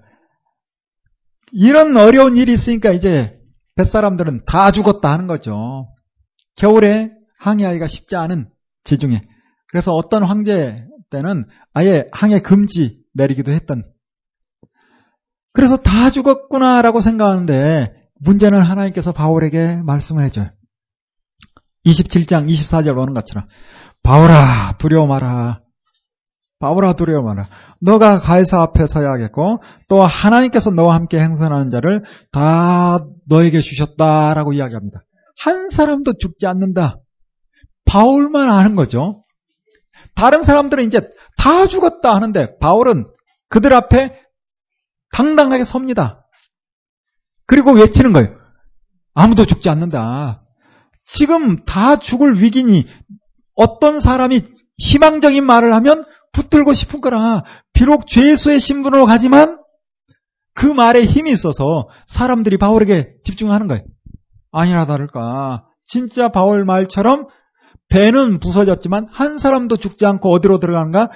멜리데, 몰타라는 섬으로 들어가요, 몰타. 이렇게 들어가니 뱃사람들이 아니 저 사람 재수인데 저분이 보통 분이 아니네 뭐 그런 생각을 좀 할 수 있겠죠. 또 놀라운 사실은 이때가 겨울입니다. 추워서 나뭇가지랑 뭐 나무 해서 이렇게 불을 좀 피우는데 아이고 뱀이 봄이 왔나? 별로 안 잔 것 같은데? 하면서 톡 튀어나와가지고 바울을 물어버려요. 그 뱀이 맹독, 그 지역 사는 원주민들은 그 뱀에게 물리면 이건 즉사라. 그래서 죄 있는 사람만 문다. 이런 또 의식이 있어요. 바울이 바다에서 구원받았는지 모르겠지만 죄가 있기 때문에 이제 죽는구나 하고 쳐다보고 있는데 웬걸 그냥 툭툭 털고 괜찮아요. 그러니 또 그 지역에 사는 주민들이 아니 저 사람 누구야? 여기서 끝나지 않죠? 이곳에 높은 버블리오라는 사람이 있어요. 이 사람의 아버지가 열병이 들었는데 누구도 고치지 못해. 하나님께서 다 이런 상황들을 만든 것이 아닌가. 하나님께서 상황을 만들어 놓고 복음을 전하기 위해도록 아무도 치료하지 못한데 바울이 가서 한번 딱 짚어버리니까 그냥 나와버리는 거예요. 그러자 온 주민들이 다 바울에게 집중하는 것이고 세 달 동안 있으면서 바울은 뭘 했을까요? 성경 강좌를 했겠지. 성경 강좌를. 네. 몰타 섬에. 그래서 몰타에 가면 바울 기념교회도 있고 합니다. 모르긴 하지만 하나님께서 그레데 사람보다는 몰타 사람에 대한 그리고 그들의 마음 열려 있기에 이쪽으로 몰아가지 않았는가 그런 생각도 조심스럽게 모르긴 하지만 그리고 그냥 그레데 섬에 있을 때 바울이 함께 온 뱃사람들에게 예수 믿으세요 하면 너나 잘 믿어. 제수 신분에 무슨 그럴 수 있겠지. 그런데 이런 상황을 겪고 오다 보니 어 저분이 누군가 집중하는 거예요. 많은 상황과 현상들은 복음을 전하기 위한 기회로 봐야지 그걸 가지고 내가 누리려 하면 이건 잘못된 방향으로 갈 위험성이 있는 겁니다. 바울은 이런 상황을 통해서 복음을 전한 거예요. 그리고 이제 세 달 후에 수라사로 레기온을 해서 로마로 들어가는 거죠. 이렇게 사도행전 28장까지 우리가 함께 보았는데 28장 30절에 보면 바울이 온 이태를 자기 셋집에 유하며 자기에게 오는 사람들 다 영접하고 담대히 무엇을 전파했다? 하나님의 나라를 전파하는 거야. 하나님의 나라. 끊임없이 하나님의 나라에 대해서 이야기를 합니다. 하나님의 나라. 이 땅의 이야기를 하는 것이 아니라 하나님의 나라를. 이 땅에서 잘 먹고 잘 사는 문제가 아니라 하나님의 나라를. 시대에 따라서 워낙 어렵고 힘들 때는 천국에 대한 설교 참 많이 했어요. 그런데 먹고 살만하니까 요즘은 하나님의 나란 천국에 대한 이야기하면 저 극단적 종말론자들 아니야? 시대가 우리 자신도 아이고 힘들어 죽겠어 하면 주님 빨리 오세요 그러다가 좀 살만하면 천천히 오세요. 나 지금 할 일이 많으니까 너무 우리 입장에서 봐서는 안 되겠죠. 주님 나라 그 나라 갈 때까지 우리가 이 땅을 살아가면서 하나님 나라를 항상 마음에 새기고 바울은 그 일을 위해서 온전히 들여진 사람이죠. 이렇게 하나님의 나라에 대해서 음, 전파를 하는데 이곳에 있으면서 편지를 또 씁니다. 네 권 정도 편지를 쓰죠. 그 편지가 무엇인가 하면 에베소서, 골로새서, 빌레몬서, 빌립본서 순서대로 보면 예배소서, 빌립보서, 골레소서, 빌레몬서는 저 뒤에 이렇게 나와 있는데 우리가 연대기 순으로 정리하다 보니까 예배소 먼저 보고 그리고 빌, 골로새서 보고 빌레몬서 보고 빌립보서를 보는 거예요. 자, 예배소서의 내용을 우리 한번 공부를 해 볼까요? 예배소서는 정말 수준 있는 책이에요. 그동안 우리가 보고 보았던 여러 성경들이 그 지역에 어떤 문제를 해결하고자 썼던 편지가 많았죠. 그런데 예배소서는 예배소 지역의 어떤 문제를 해결하려는 것이 아니라 바울이 무엇인가 깨달은 것을 전하고 싶은 마음이 강했던 것 같아요.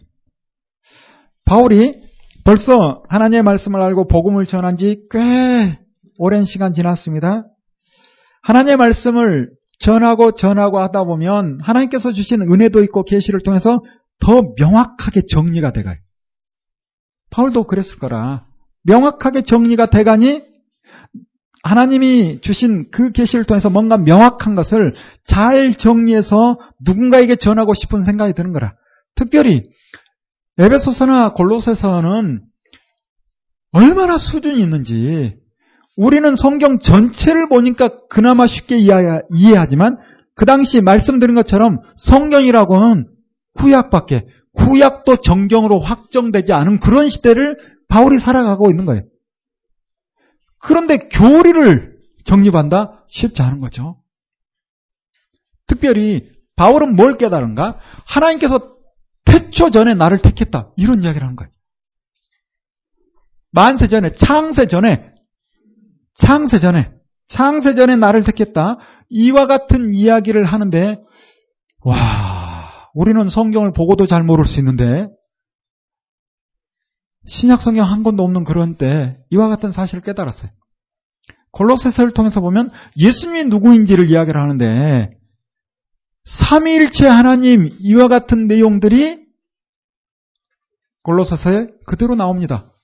어떻게 이와 같은 사실을 깨달았을까? 우리는 성경 전체를 봐도 이걸 믿어야 돼, 말아야 돼, 뭐 그러는데 바울은 이와 같은 사실을 깨달은 거예요.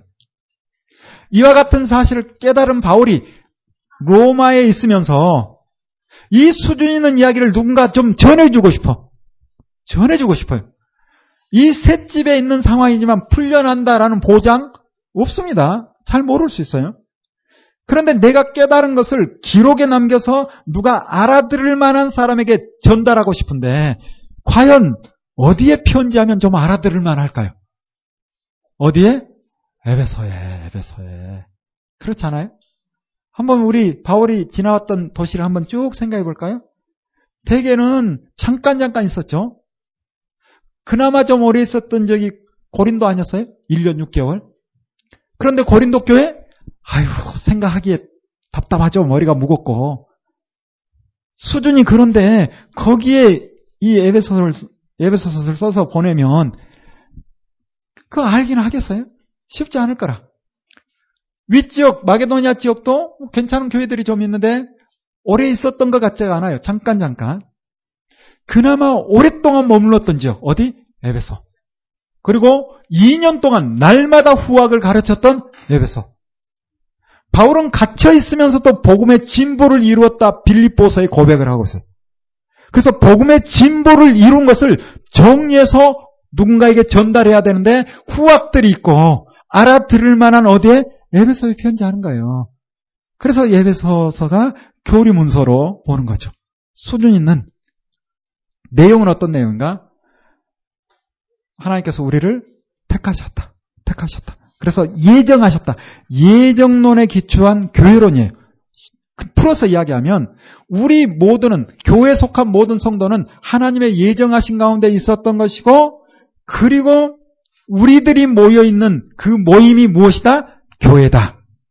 그러므로 우리의 모임의 교회가 우리 각자가 어떻게 살아야 될 것인가? 라고 풀어가는 거예요. 이게 바로 에베소서입니다. 그리고 그 지역에서 멀지 않는 골로새 지역에 또 편지하죠. 그러면서 교회의 머리 대신 예수님이 누구인지를 소개하는 거예요.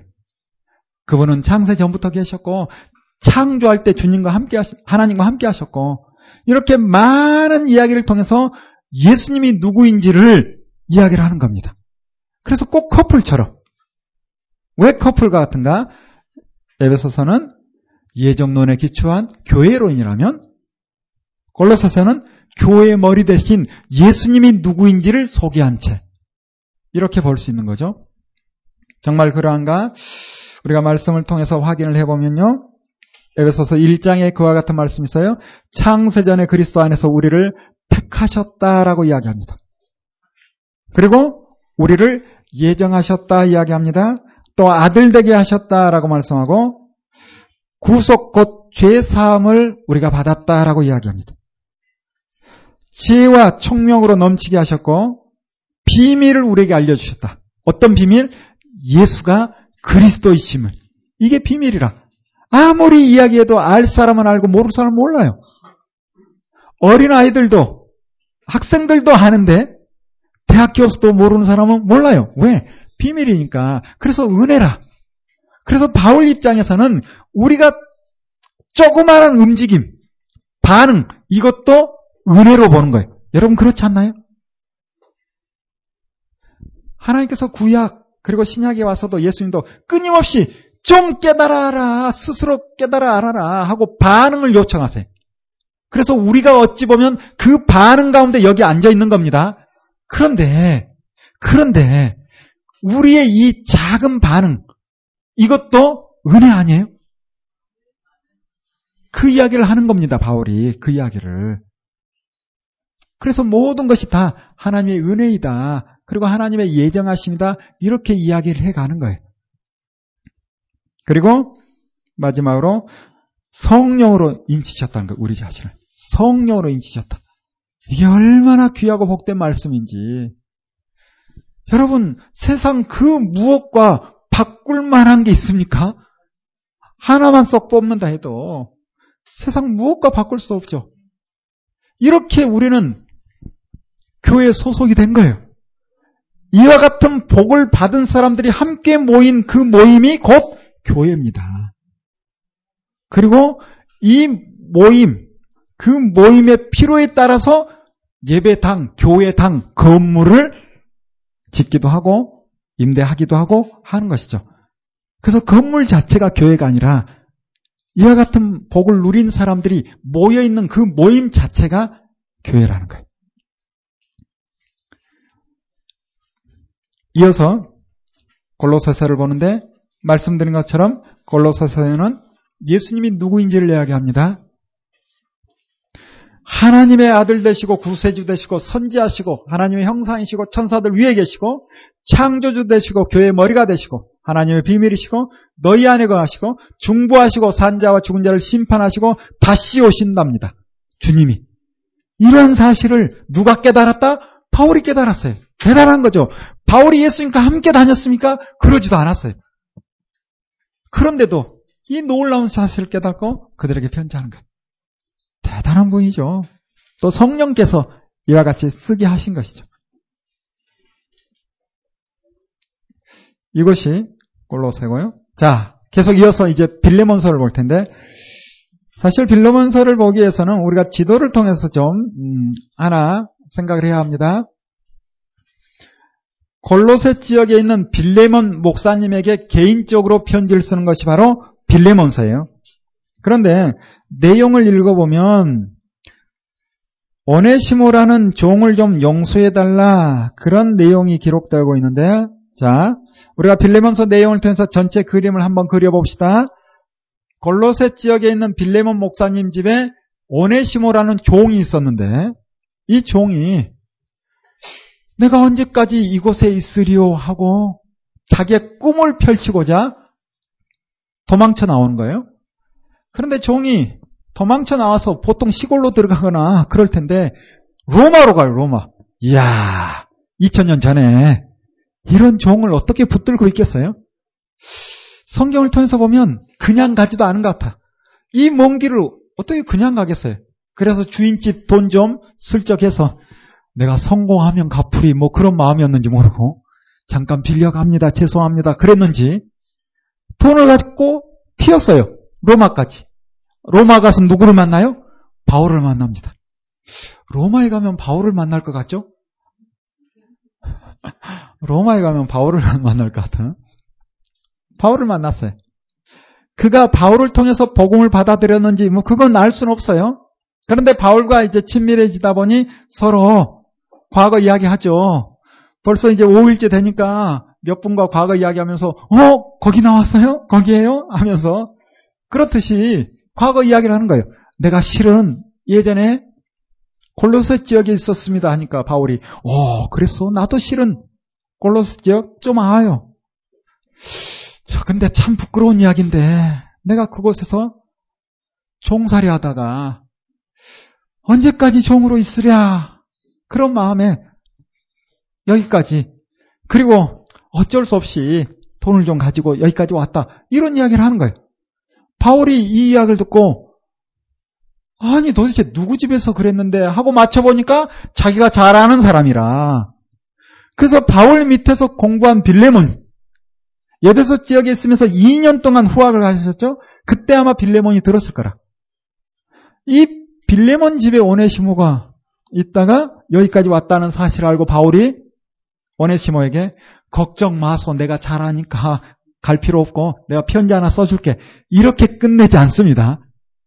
이렇게 끝내는 것이 아니라 내가 편지 써줄 테니까 가서 용서를 구해.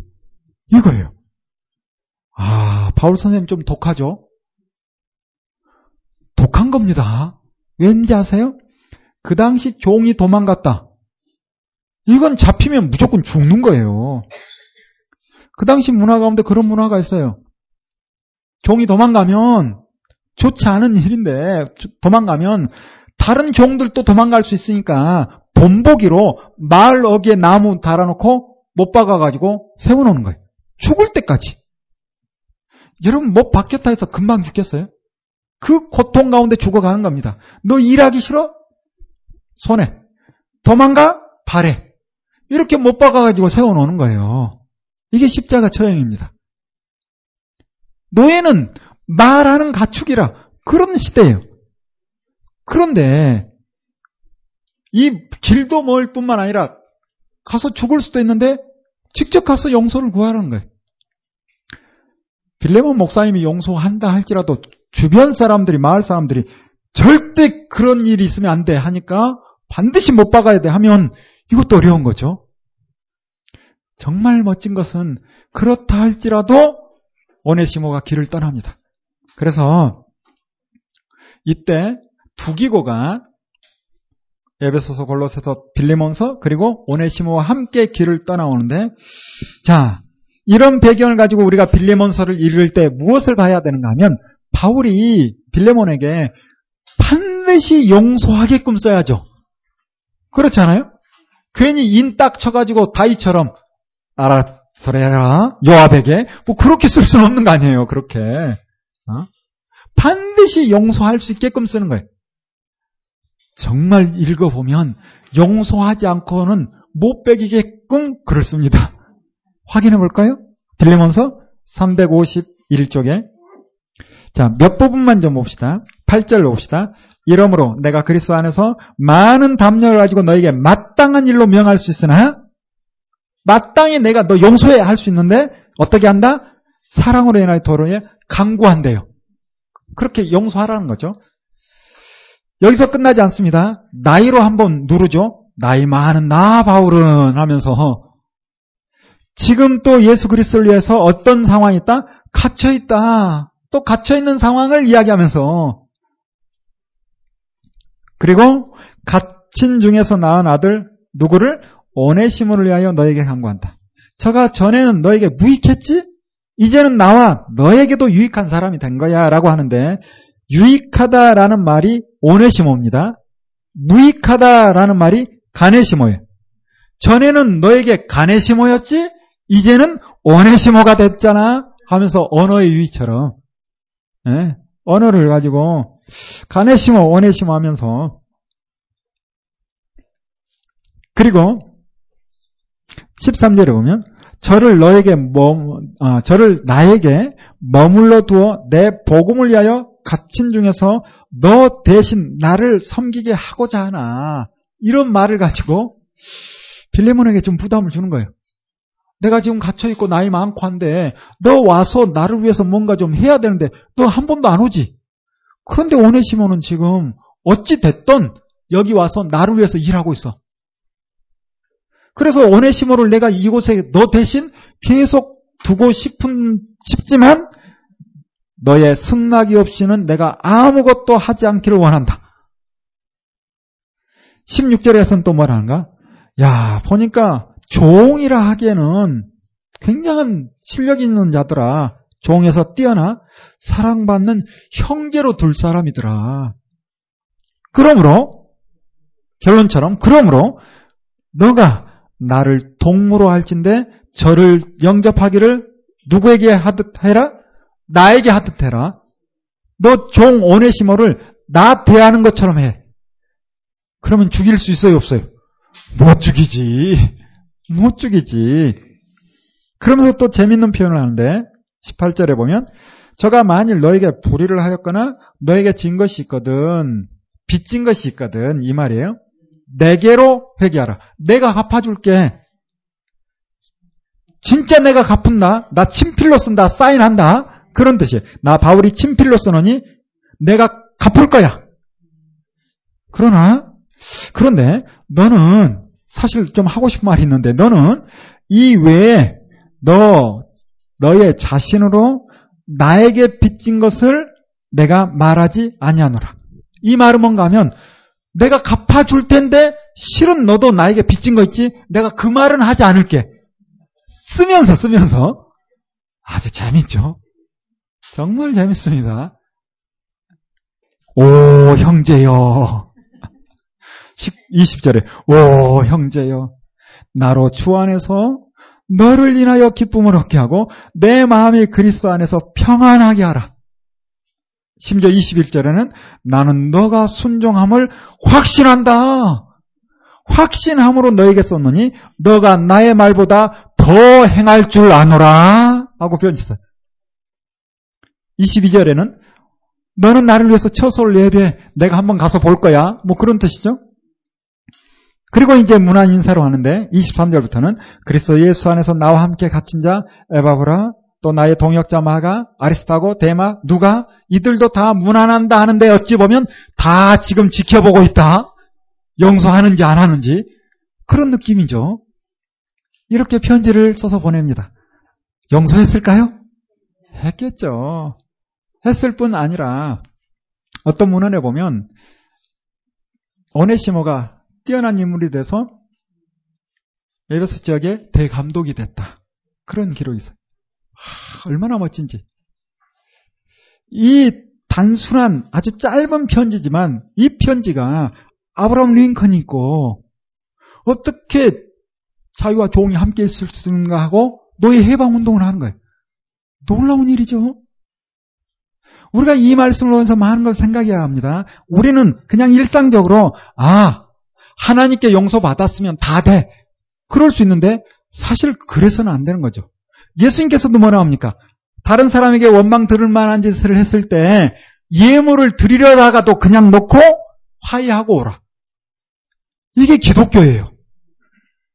하나님께만 용서를 구할 것이 아니라 직접적으로 잘못한 사람에게 용서 구하고 오래요.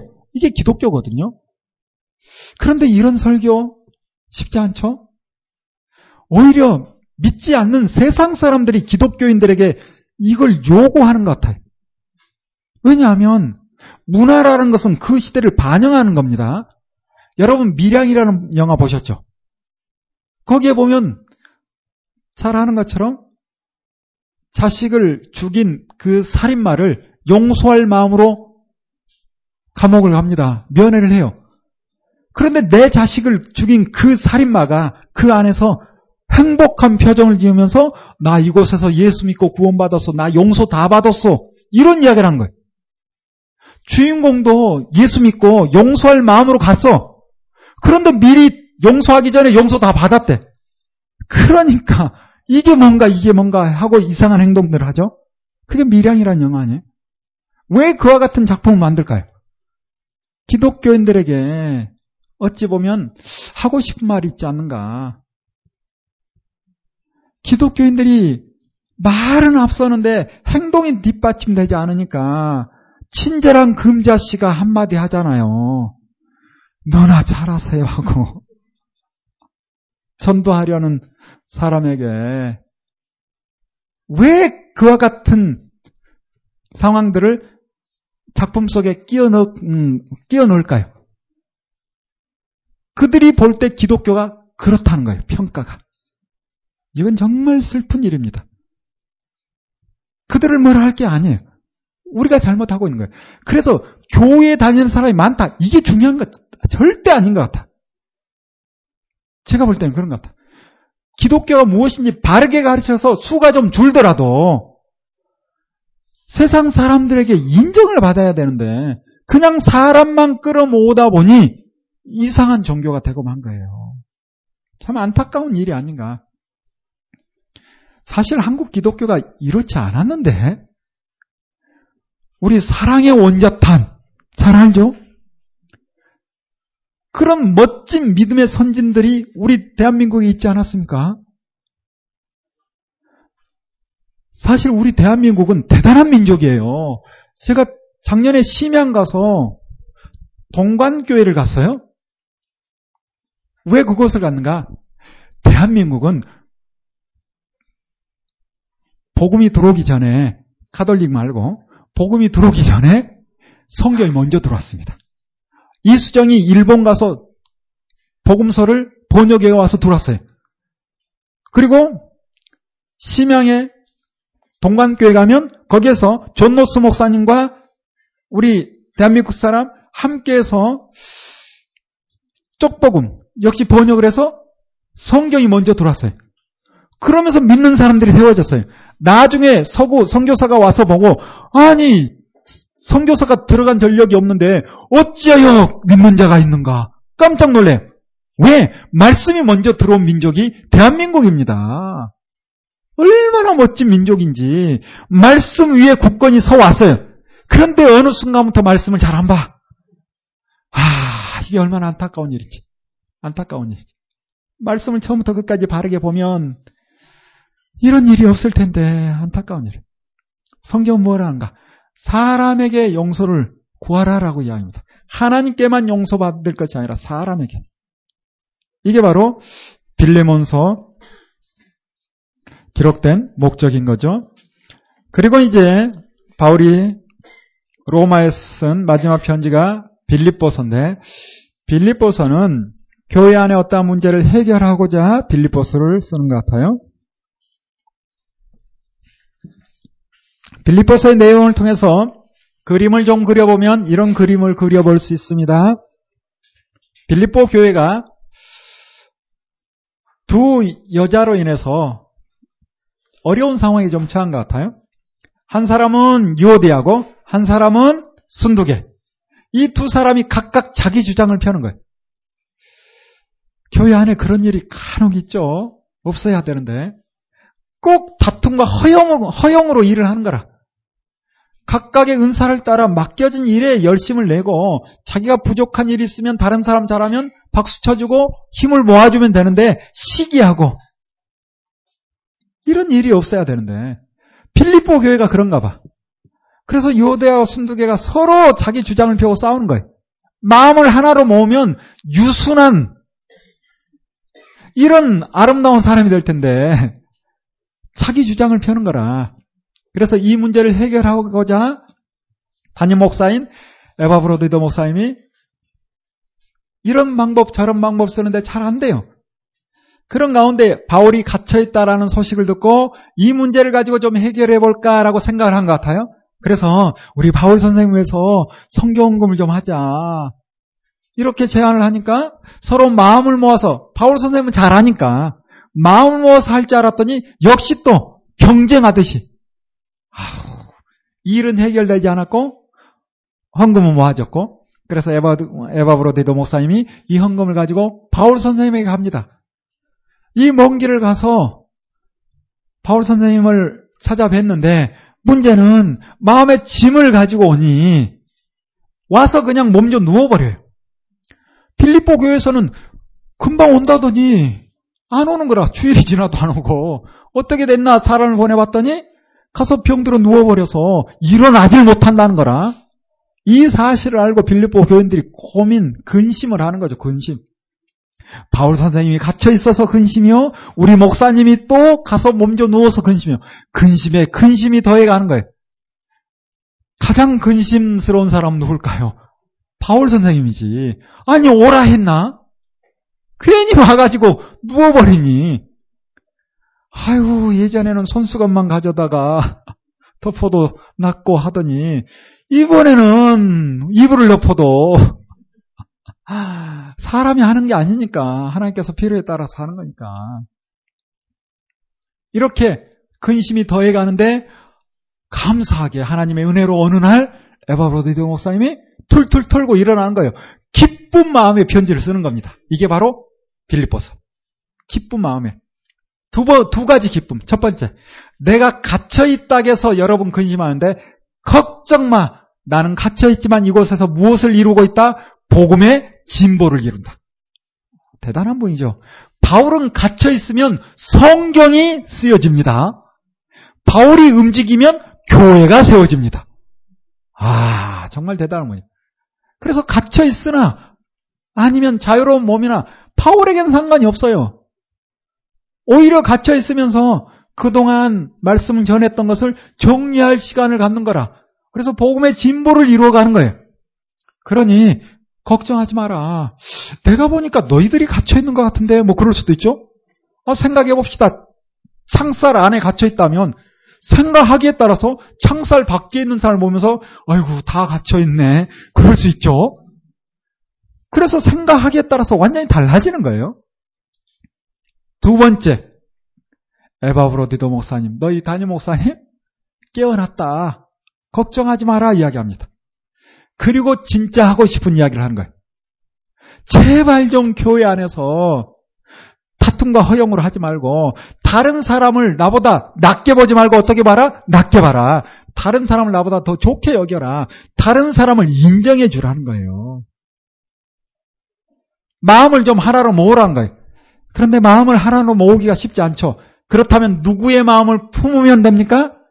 예수님의 마음을 돼. 그래서 빌립보서 2장에 말씀하고 있죠. 너희 안에 이 마음을 품으라.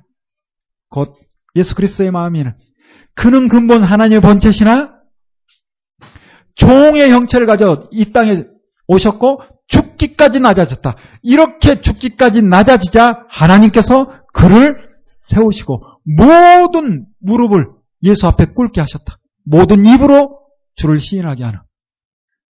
이렇게 낮아졌을 때 하나님께서 주님을 높여주셨다. 무슨 말 하는 거예요? 너희들도 좀 어떻게 해라? 낮아져라. 왜 자기 주장을, 자기 생각을 가지고 교회를 어지럽히느냐, 이런 이야기. 여러분, 이와 같은 말씀을 통해서 우리가 생각할 것은 하나님께서 우리의 크고 작음은 기준점이 어딘가? 하늘에서 잽니다. 우리는 이 땅 살면서 아이고 누가 크나 누가 크나 이런 생각하는데 아유 도토리 키재기면서 하나님께서는 어디서부터 잰다? 하늘에서 재는 거예요. 그러므로 이 땅에서 가장 낮아지는 사람이 가장 높은 사람이에요. 그렇지 않나요? 결국 우리가 이 땅을 살아가는 것은 이 싸움을 하는 겁니다. 누가 더 낮아질까? 누가 더 섬길까? 이 싸움 하는 거예요. 왜? 하나님의 나라에 보상이 있기 때문에. 그리고 하나님의 은혜가 크기에 예수님께서 그와 같이 하셨기에 예수님께서 나를 위해서 죽기까지 했는데 우리가 예수님을 위해서 죽어야 되는 것 당연하잖아요. 그러면 예수님을 위해서 죽는다는 말은 곧 이웃을 위해서 죽는 겁니다. 항상 주님을 위해서 주님 위해서 말만 그렇게 하면서 사람에게 함부로 대하는 것은 다 거짓이에요. 요한이 이 사실을 깨달았습니다. 사도 요한이. 보이지 않는 하나님, 보이지 않는 하나님 사랑한다고? 그렇다면 보이는 형제를 사랑해야지. 보이는 형제를 사랑하지 않으면서 하나님 사랑한다고? 그거 거짓말이다. 성경입니다. 하나님의 말씀이에요. 우리가 하나님 사랑한다는 것은 사람을 하나님처럼 대하는 거예요. 이런 생각으로 살아가야 되는 것이죠. 이렇게 빌립보서를 바울이 로마에서 기록을 합니다. 여기까지가 사도행전과 함께 바울 서신 10권이고 그 이후에 바울 서신이 3권 더 있는데 이건 이제 사도행전 이후에 바울이 어떤 길을 따라다니며 서신서를 썼는가를 보게 되는 거예요. 잠깐 쉬었다가